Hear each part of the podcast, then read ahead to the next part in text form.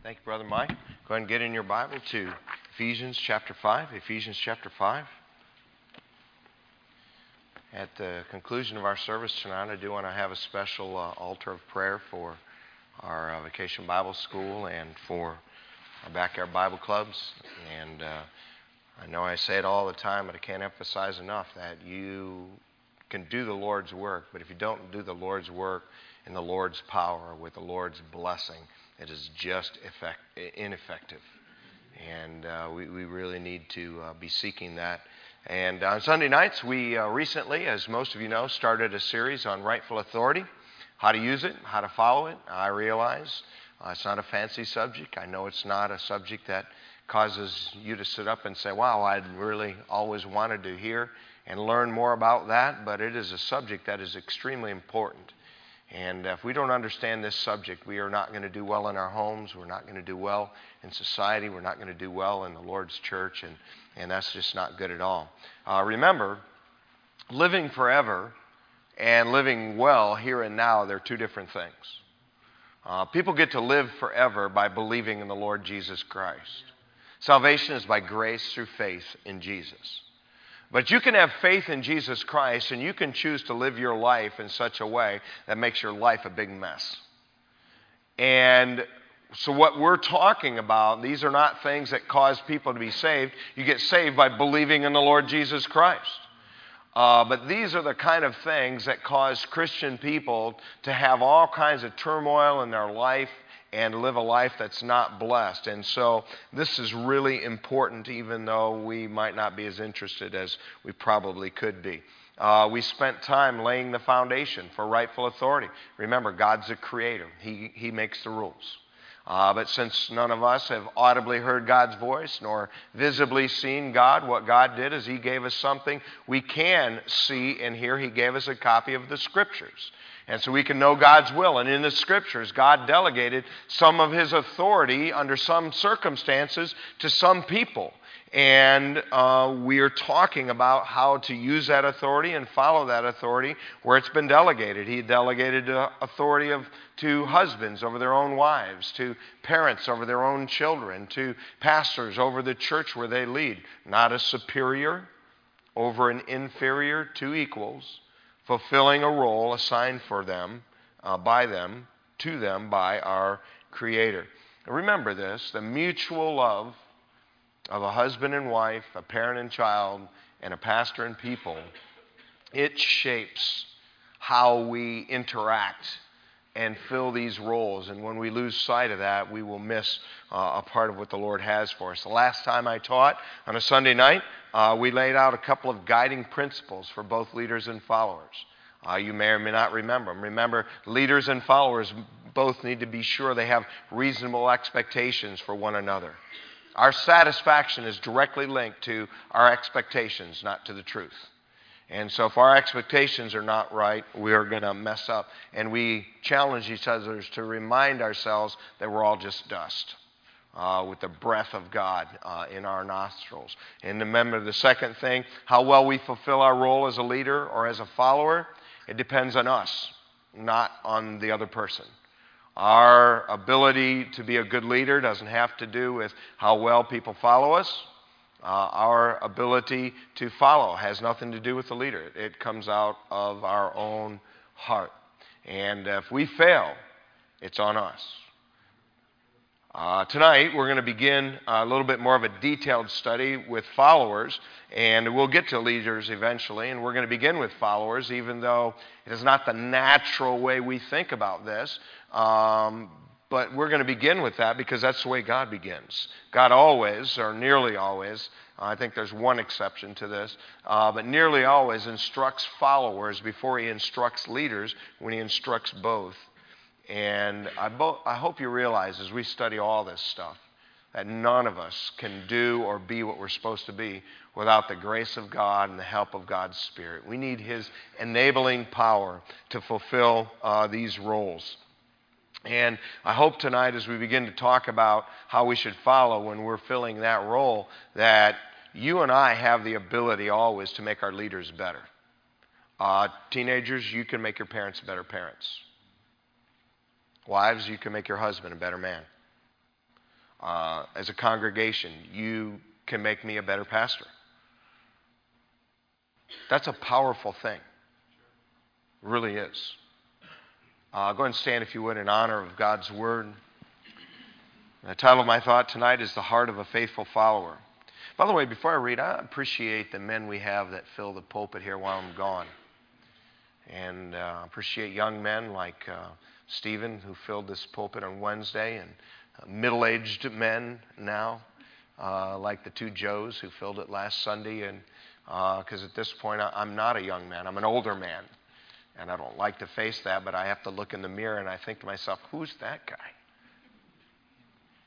The heart of a faithful follower. Ephesians chapter 5, verse 22. Wives, submit yourselves unto your own husbands as unto the Lord. The husband is the head of the wife, even as Christ is the head of the church. He's the Savior of the body. Therefore, as the church is subject unto Christ, so let the wives be to their own husbands in everything. Husbands, love your wives, even as Christ also loved the church and gave himself for it. By the way, before we go on, notice who God instructed first. He instructed the wife, then he instructed the husband. He instructed the follower first. I'm just teaching the Bible. Don't be mad at me. Look at Ephesians chapter 6 verse 1. Children, obey your parents in the Lord for this is right. Honor thy father and mother, which is the first commandment with promise, that it may be well with thee and that thou mayest live long in the earth. Fathers, provoke not your children to wrath, but bring them up in the nurture and admonition of the Lord. Again, before we go on, notice who he instructed first. Who did he instruct first in verse 1? Children. Instructed the follower first. Then, verse 4, then he instructed the parent. Fathers, provoke not your children to wrath. Uh, look at verse number 5. Servants, uh, be obedient to them that are your masters according to the flesh, with fear and trembling and singleness of heart, as unto Christ, not with eye service as men pleasers but as the servants of Christ, doing the will of God from the heart, with good will, doing service as to the Lord and not to men, knowing that whatsoever good thing any man doeth, the same shall he receive of the Lord, whether he be bond or free, and ye masters. Do the same things unto them, forbearing threatening, knowing that your master also is in heaven, neither is there respect of persons with him. Notice the same thing when he instructs employees and bosses. Who does he instruct verse first in verse 5? He instructs the employee, the servants. And who does he instruct secondly? The leaders in verse 9. Uh, masters, do the same things unto them. Thank you. Might be seated. Now, while it not be our natural, intuitive way of thinking about this, when God instructs both leaders and followers, He instructs followers first. And it shouldn't surprise us since the whole issue of authority in all these areas is something that God established, that God has a plan and a way that He wants leadership exercised, and He has a way that He wants it followed.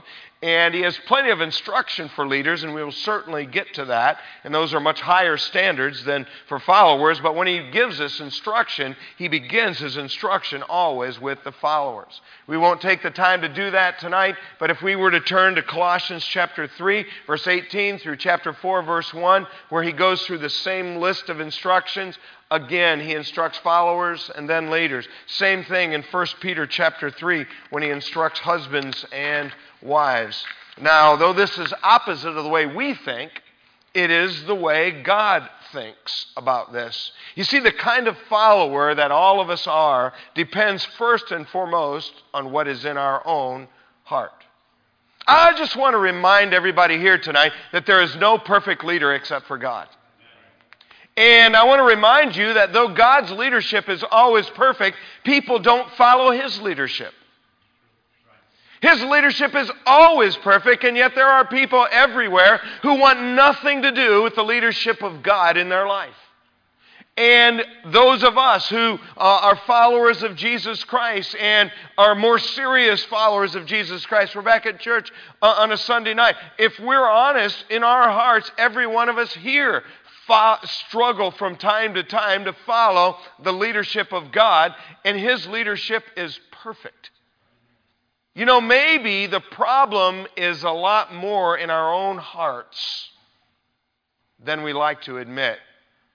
See, we always like to blame the leader for everything we do and don't do, and we always bring up examples of ungodly leaders, and there are some, and we'll talk about that later in, in this series. But really, most often, the problem is in our own heart.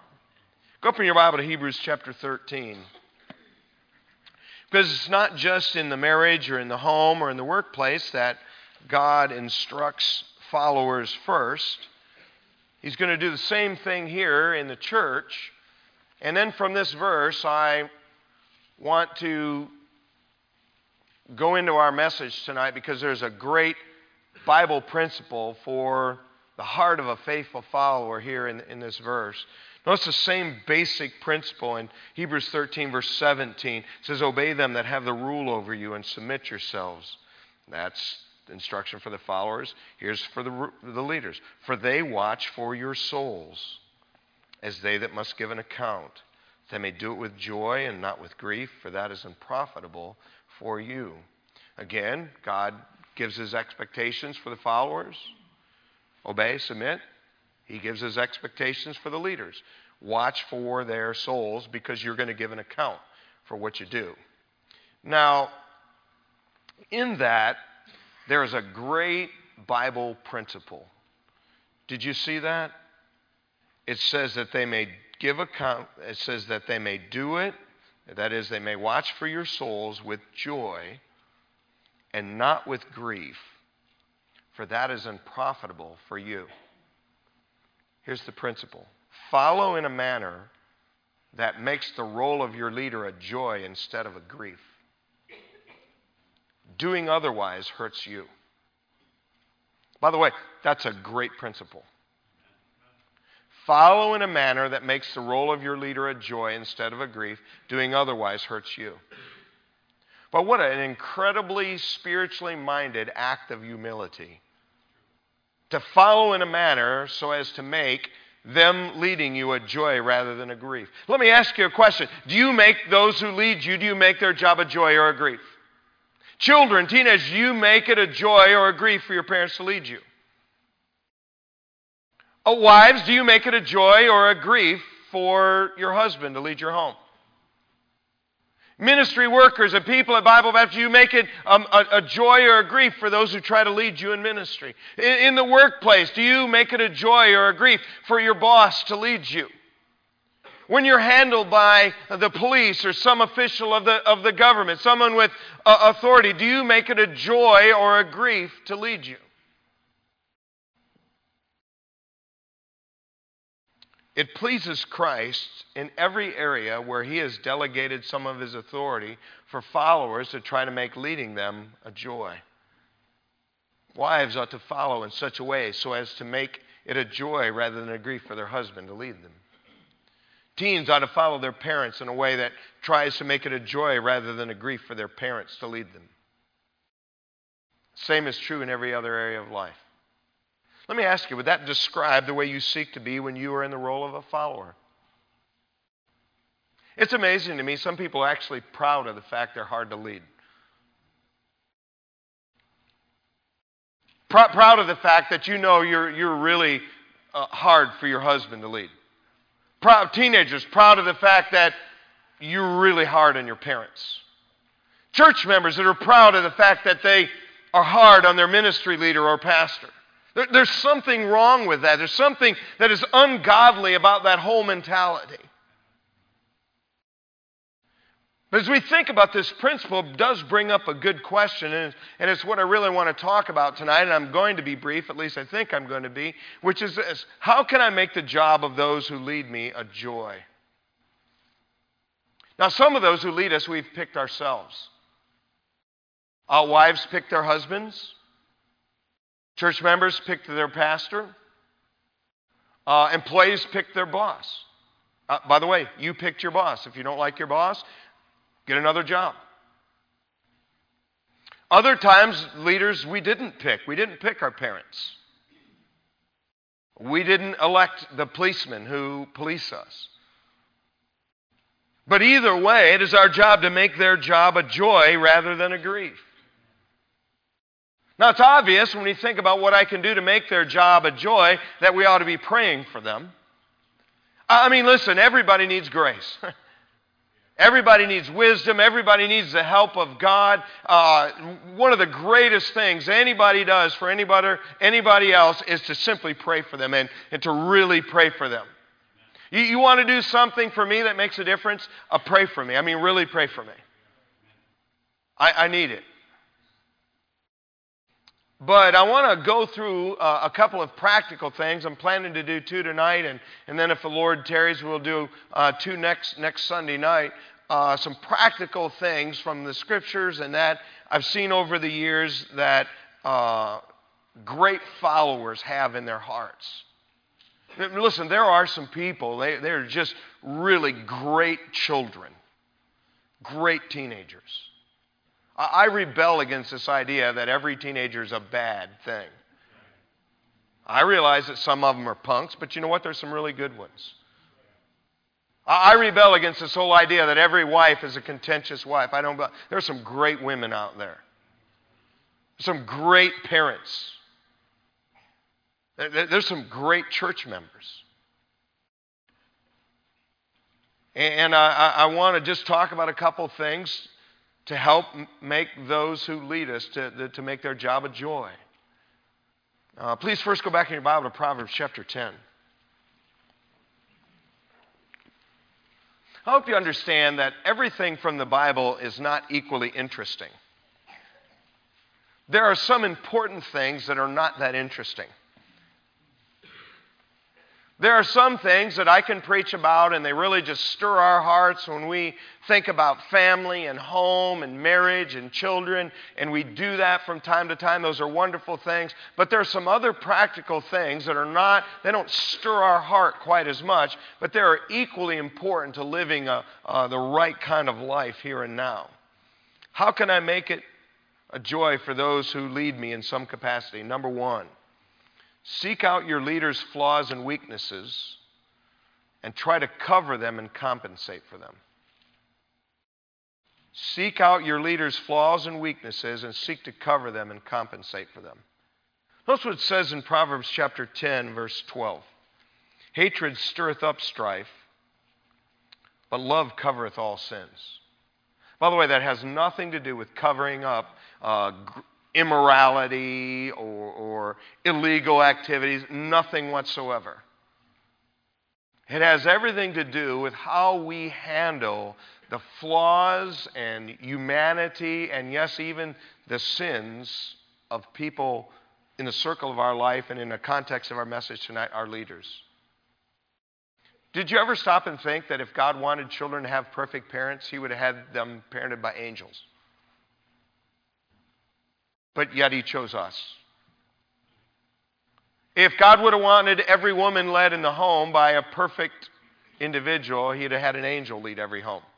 If God would have wanted every church led by a perfect person, he'd have had an angel leading every church. But God didn't do that. And when we have the genuine love that we're supposed to have as a child for their parent, as a wife for a husband, as a church member for our leaders and pastors, uh, there is a kind of a covering. There is a, a, a way we seek to make up the gap and the difference. Same thing, turn up to chapter 17 in Proverbs, verse 9. It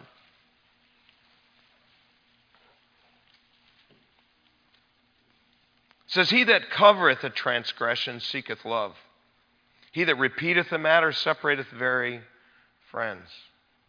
And again, I have to keep putting this caveat in there because this is the kind of thing that has been abused by some people to say, well, you shouldn't expose someone doing this that's illegal. Or the, the, no, listen, if you abuse somebody, we are reporting you to the police. That's not what it's talking about. If you're breaking the law, you are responsible to the law. It's not what it's talking about. Now listen, the fact of the matter is is that there are things that every leader needs to change and improve and no follower can change them. That leader has to change themselves or let God change them. And the fact of the matter is, is that there are areas where every leader could stand to improve, and you and I, when we follow them, we can actually help them. And we can help them do better. Now, this is a hard thing because we live in a culture of criticism. And it is the way of our human nature and it is the way of our culture to literally just tear into everyone and every imperfection that they have. And it's no surprise in our society, there really are no heroes anymore. Because we live in this information age and because of this general attitude and disposition of our culture, we are just so accustomed to anybody and everybody just having everything torn down about them. I mean, in fact, in a politics today, no one uh, approaches each, their, their opponent in the arena of ideas or facts. I, I mean, what goes on today is they go back as far as you can go and dredge up anybody who will make any kind of an accusation against somebody, and then they publish it. As if every accusation was made by an honest person. And it's a tragedy because you know what? There are people who have genuinely been abused and genuinely been hurt. And these people's story now is getting basically pushed aside into the gutter and made belittled because of all the accusations that are out there. Every authority other than Jesus has flaws that could be criticized. Young leaders tend to some, older leaders tend to others.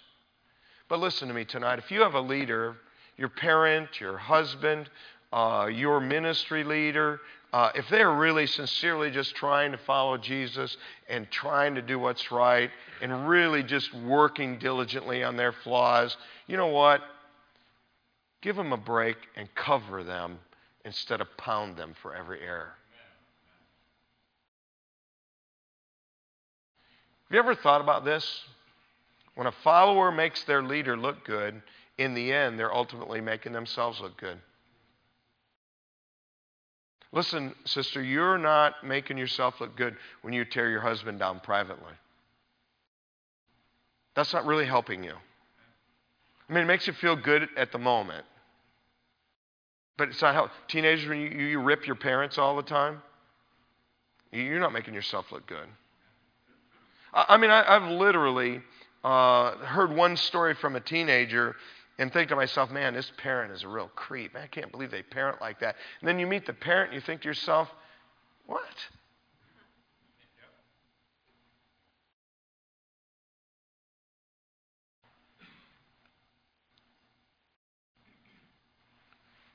Proverbs chapter 31. Most of you know that that's the chapter on the virtuous woman, or at least a big part of the chapter.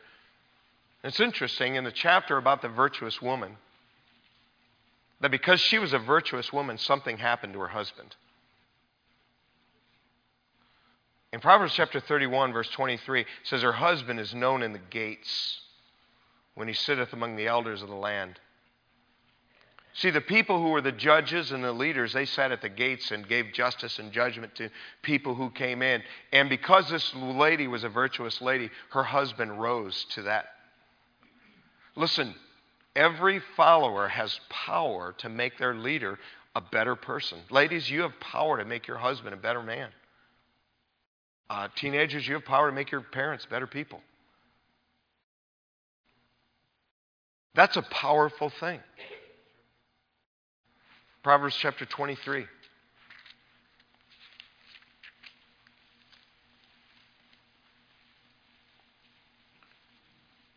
Notice that you don't just go up and down by yourself. Proverbs 23 24 says, The father of the righteous shall greatly rejoice. He that begetteth a wise child shall have joy of him. See, if you are a wise child, what happens to your parent? They get joy. Do you know what happens when a wife is wise? Husband gets joy. You have power. Same is true for pastors, bosses, anyone in rightful authority over us. Helping them do better only raises our own potential. Sadly, a lot of people, they've never grown as Christians or human beings enough to understand that when they tear down those that lead them, they're actually hurting themselves and lowering their own potential. Let me ask you, are you someone who lifts up your leaders? Are you regularly critical of every flaw and disagreement? Do you looking to expose them? Remember, I'm not talking about doing anything illegal or immoral. That needs to be exposed. That's not what I'm talking about.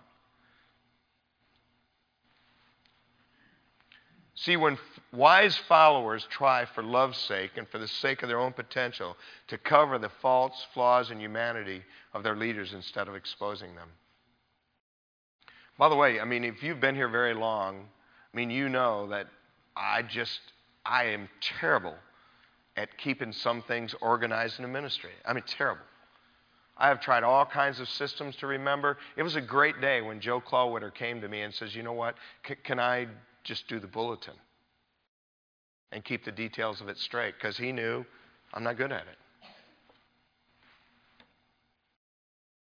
That's what I'm talking about. I'm talking about a, a, teenager. You recognize the areas where your parents struggle, and instead of poking them in those areas, you, you cover those areas. I, am talking to wives here. You know your husband's flaws, his weaknesses, foibles. You know, you know that. Instead of just poking them all the time, why, why don't you just get in the gap? It, it'll make your home better. That's what I'm talking about. Make your leader's job a joy instead of a grief. But it's not just covering and filling in the gap. There's a second thing Proverbs chapter 21.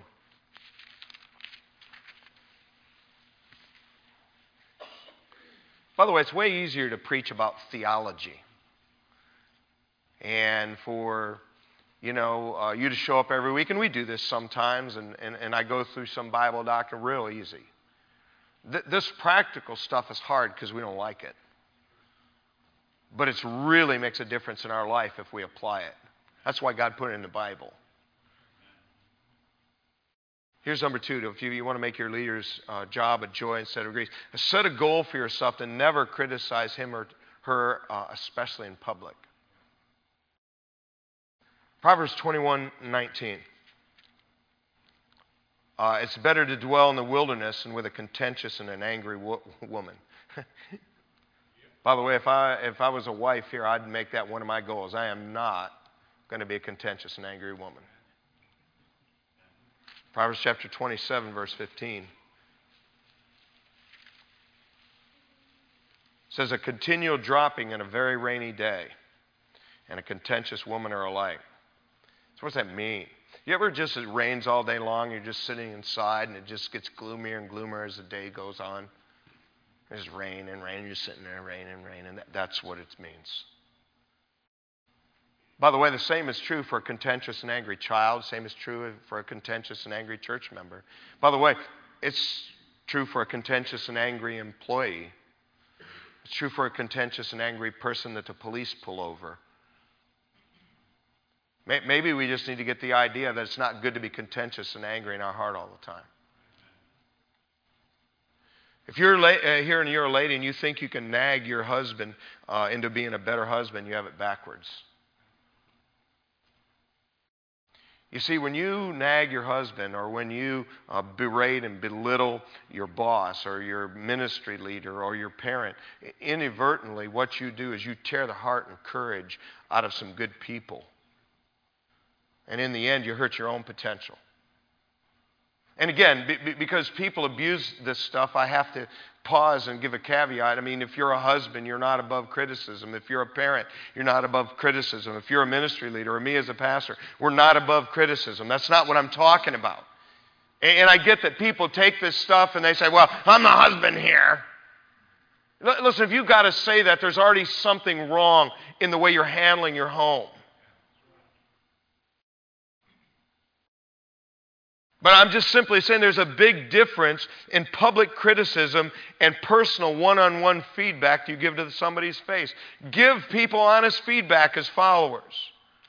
But open criticism uh, of any leader, it tears down that person's confidence and it tears down everyone else's confidence in them. And you know, one of the things that happen, there's a lot of ladies here, you're critical of the fact that your husband doesn't make any decisions, and I'll tell you why. He's afraid to is over the years, everything that he's done has been Monday morning quarterback, and you finally have him now to where he's afraid to do anything. Men are weak We're simple creatures. I am one. I can say that. And it all happens all the time. The heart of good men, good parents, it's torn out of them. Good, you, you wonder why nobody wants to step up and be a leader a lot of times? Because everybody feels like because they're the leader, now they're fair game for every kind of criticism. I feel bad sometimes for our ladies that put on events and then other ladies walking in. Well, look at those decorations. Look at those colors. All this food. Stay home.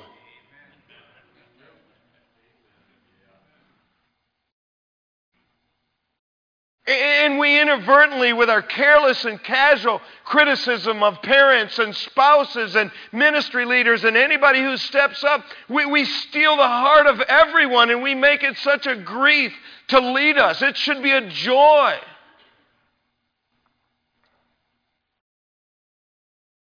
Listen, wise leaders who are teachable people, they welcome constructive private feedback. I didn't say they always instantly respond right, but they want that. Listen, there's a big difference, ladies, in, in, in you privately, quietly talking to your husband about something and, and, you just tearing down everything he does in front of your friends, in front of your parents, in front of your family, in front of everybody else. No wonder he's afraid to step up. I'm telling you, men can't take it, and young men really can't take it.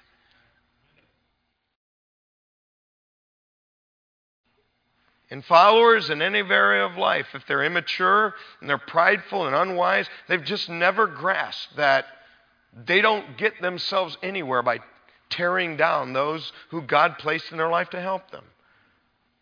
I mean, isn't it a shame? I mean, and I catch myself doing this all the time. We're so quick to point out our differences. Am I the only one that sometimes catches myself? There's somebody or some ministry that I agree with 95%, and I have to always mention the 5% I don't agree with. There's something wrong with that mentality. And, and, we all have it. And that doesn't make it a joy uh, for those who lead us. Constant criticism and contention destroys the confidence of even the best and most confident leaders and ultimately hurts us. Constant criticism makes good leaders average, average leaders bad, and bad leaders even worse. Fact of the matter is, most of us underestimate the weight and the pain of our constant criticism. And uh, by the way, I'm going to just pause and thank God for my wife.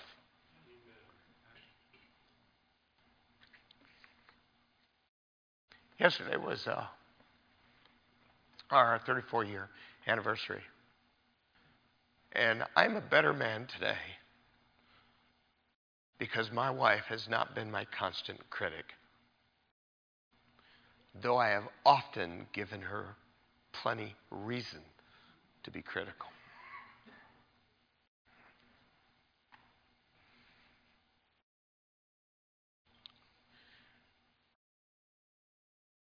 I'm talking about parents constantly criticizing coaches, teachers, ministry leaders. Why are you doing that? Why are you tearing down all those authority? Can, can I tell you what I've seen happen in my life 100% of the time? When a parent tears down every other authority in the life of their child, the day eventually comes when that child will treat that parent's authority like that parent treated every other authority through their life. Please hear me. Don't do that.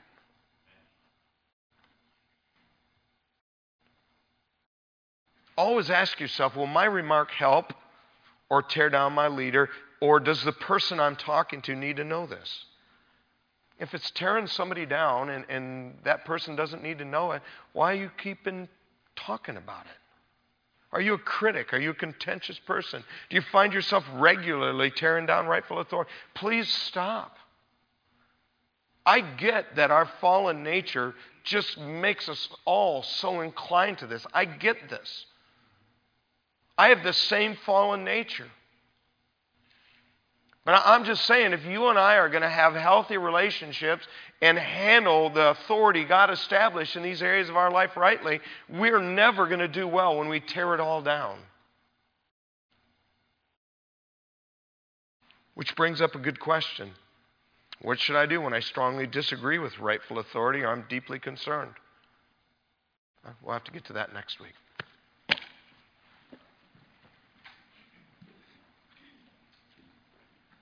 If you quietly stand tonight.